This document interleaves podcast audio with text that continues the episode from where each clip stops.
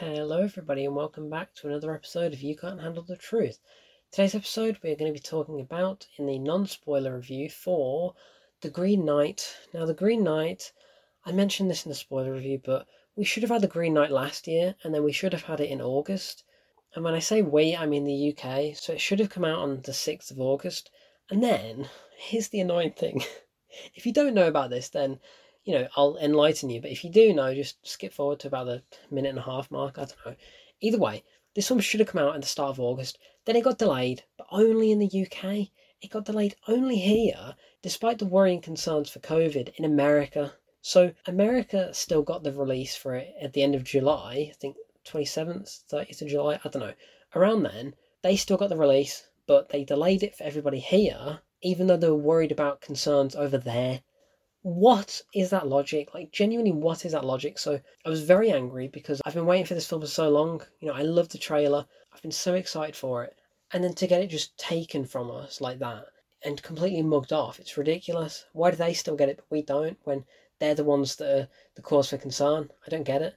But anyway, The Green Knight's finally here. Stars Dev Patel, Alicia Vikander, Sean Harris, Joel Edgerton, Ralph Ineson as the Green Knight himself. It's a very good cast, very well performed all across the board. It's a very strange film. It's a very strange film, but a very gorgeous film. And that's all I really want to talk about. I don't want to give away too much. I mean, it's based on a poem. It's based on Sir Gawain or Gawain, however you want to pronounce his name. It can be done many different ways, but I'm going to go Gawain. Now, the poem was written many, many, many hundreds of years ago, but nobody knows who by, and it's just kind of an unknown piece of poetry and piece of literature that's just been passed through many generations, through many years, and now we're finally getting this take on it, which I think is fantastic. I think it's a very, very powerful and interesting take on the whole story. And what David Lowery, the director, has done here is crafted something very special.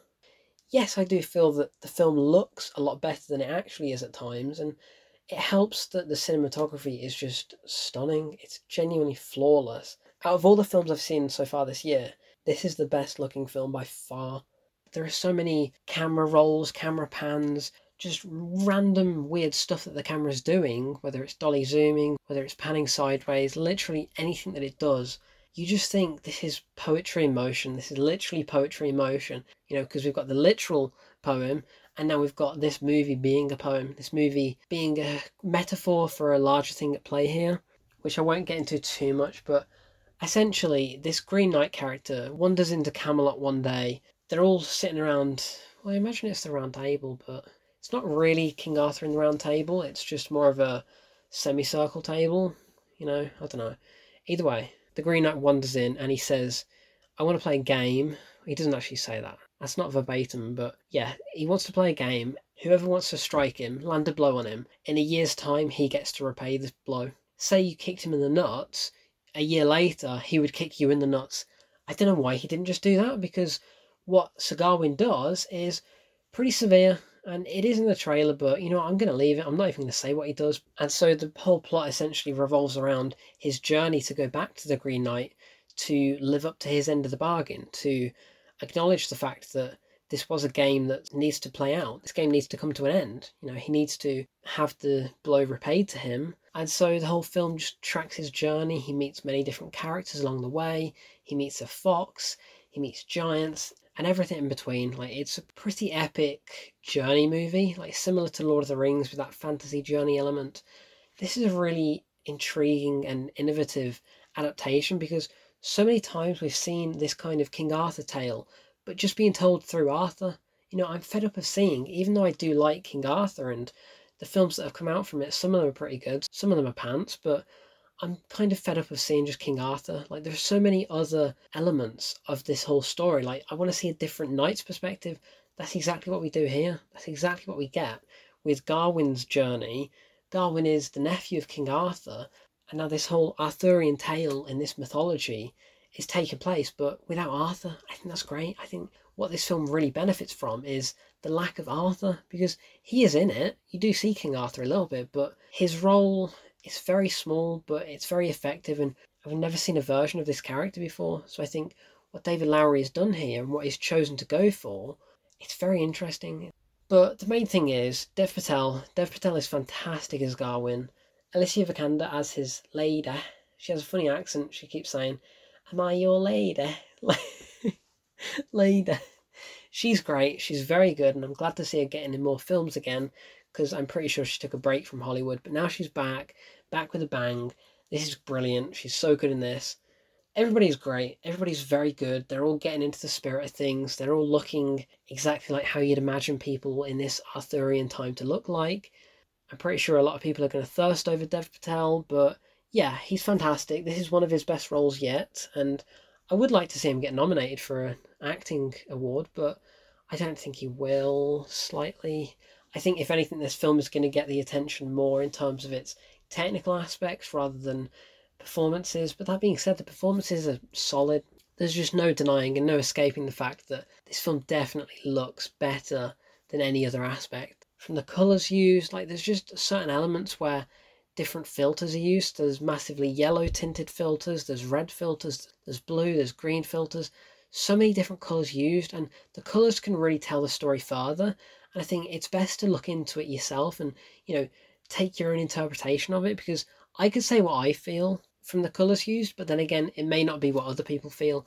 And I think that level of interpretation is really what excels The Green Knight further than a lot of other films recently it's not really the type of film that everybody's going to find appealing. It is a type of film that cinephiles, you know, people like myself, we're into this sort of stuff, and it is very much a slow burner journey film. But that being said, the people that it is going to appeal to, they're going to love it. The people that it doesn't appeal to, they're going to think it's awful and appalling.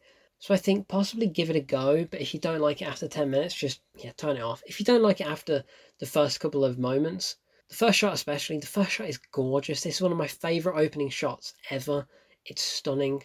But if you don't like it in that first 10 minute period, just leave it. No, don't don't even bother because you won't like it after that. It is just for an acquired taste at times. So I do think, well, David Lowery could have just made it for a wider audience, and any other director any other writer and producers, they could have just made it for a wider audience. They could have made it more appealing to anybody and everybody, but they don't. And I think that's what works best because King Arthur, you know, King Arthur, the legend of King Arthur, it's quite a serious and, you know, quite dark at times story, but so many adaptations are just catering for a younger audience because they want to franchise the hell out of it and make this whole round table series that they're desperately trying for, but it never works, it never ever works. But with this, they know what they're doing and they know the audience they want to go for, and they nail it. They stick the landing in that sense. So I think, yeah, you're either going to like it or you're going to hate it. At the very least, you can appreciate how gorgeous this film is and how beautifully told it is. It's stunning. The directing, the writing go hand in hand perfectly because David Lowery does both. And yes, it is an adaptation of the poem, but he's written the script for it and he's added new elements into it and I think everything works. Everything is questionable. Everything is extremely weird, and I'm thinking, what the hell is going on? But it works. It works so well. I've really enjoyed it. I think the score as well helps to tell the story further and pair it with the cinematography and what you're looking at and what you're hearing is some of the most beautiful stuff in a very long time. It's very well done. There's some funny moments with the script, some funny moments with the accents. Yeah, I'm just obsessed with Alicia Vikander's accent and Lady Am I your lady? It's brilliant. Anyway, I think I'm done. This is a very short review, but spoiler review is way longer. Way longer, because I do just talk about it in chronological order. As I was going through it, I was writing down what I felt about the film, so I thought, you know what, I'll just do that for the review. And yeah, I think for this review, I don't really need to do much because you're either going to like it or you're going to hate it. You are going to think, I will like it, so I will watch it, or you will think, that doesn't really seem like my cup of tea, so honestly, as much as I'd say give everything a go, I just wouldn't suggest it for people that don't think this is going to be their thing. It is just going to waste your time and you're going to think it's a bad film when it's not. It's not a bad film, it's a very, very good film, but it is an acquired taste. It's a very specific audience that it's going for. But luckily, I'm that audience. Luckily, I am within that audience and I loved it. And yes, I was excited for it for a very long time. And it wasn't as kind of exciting as I thought it would be there's really not a lot of action. There's not a lot of anything really. It's just his journey. It's just very long held shots and one takes of him just riding a horse or talking to somebody or traveling down river, anything like that. So many walking shots, but I love it. I love that so much, and not everything has to be exciting for it to be interesting, and not everything has to be fast paced to be exciting. You know, it can be told in this real slow burner like fashion and just have everything linger with you because, yeah, I'm questioning a lot of what's going on. I am thinking, what the hell is that for? Who the hell is that? Like, why is she like that? Why are they doing that? You know, what is going on?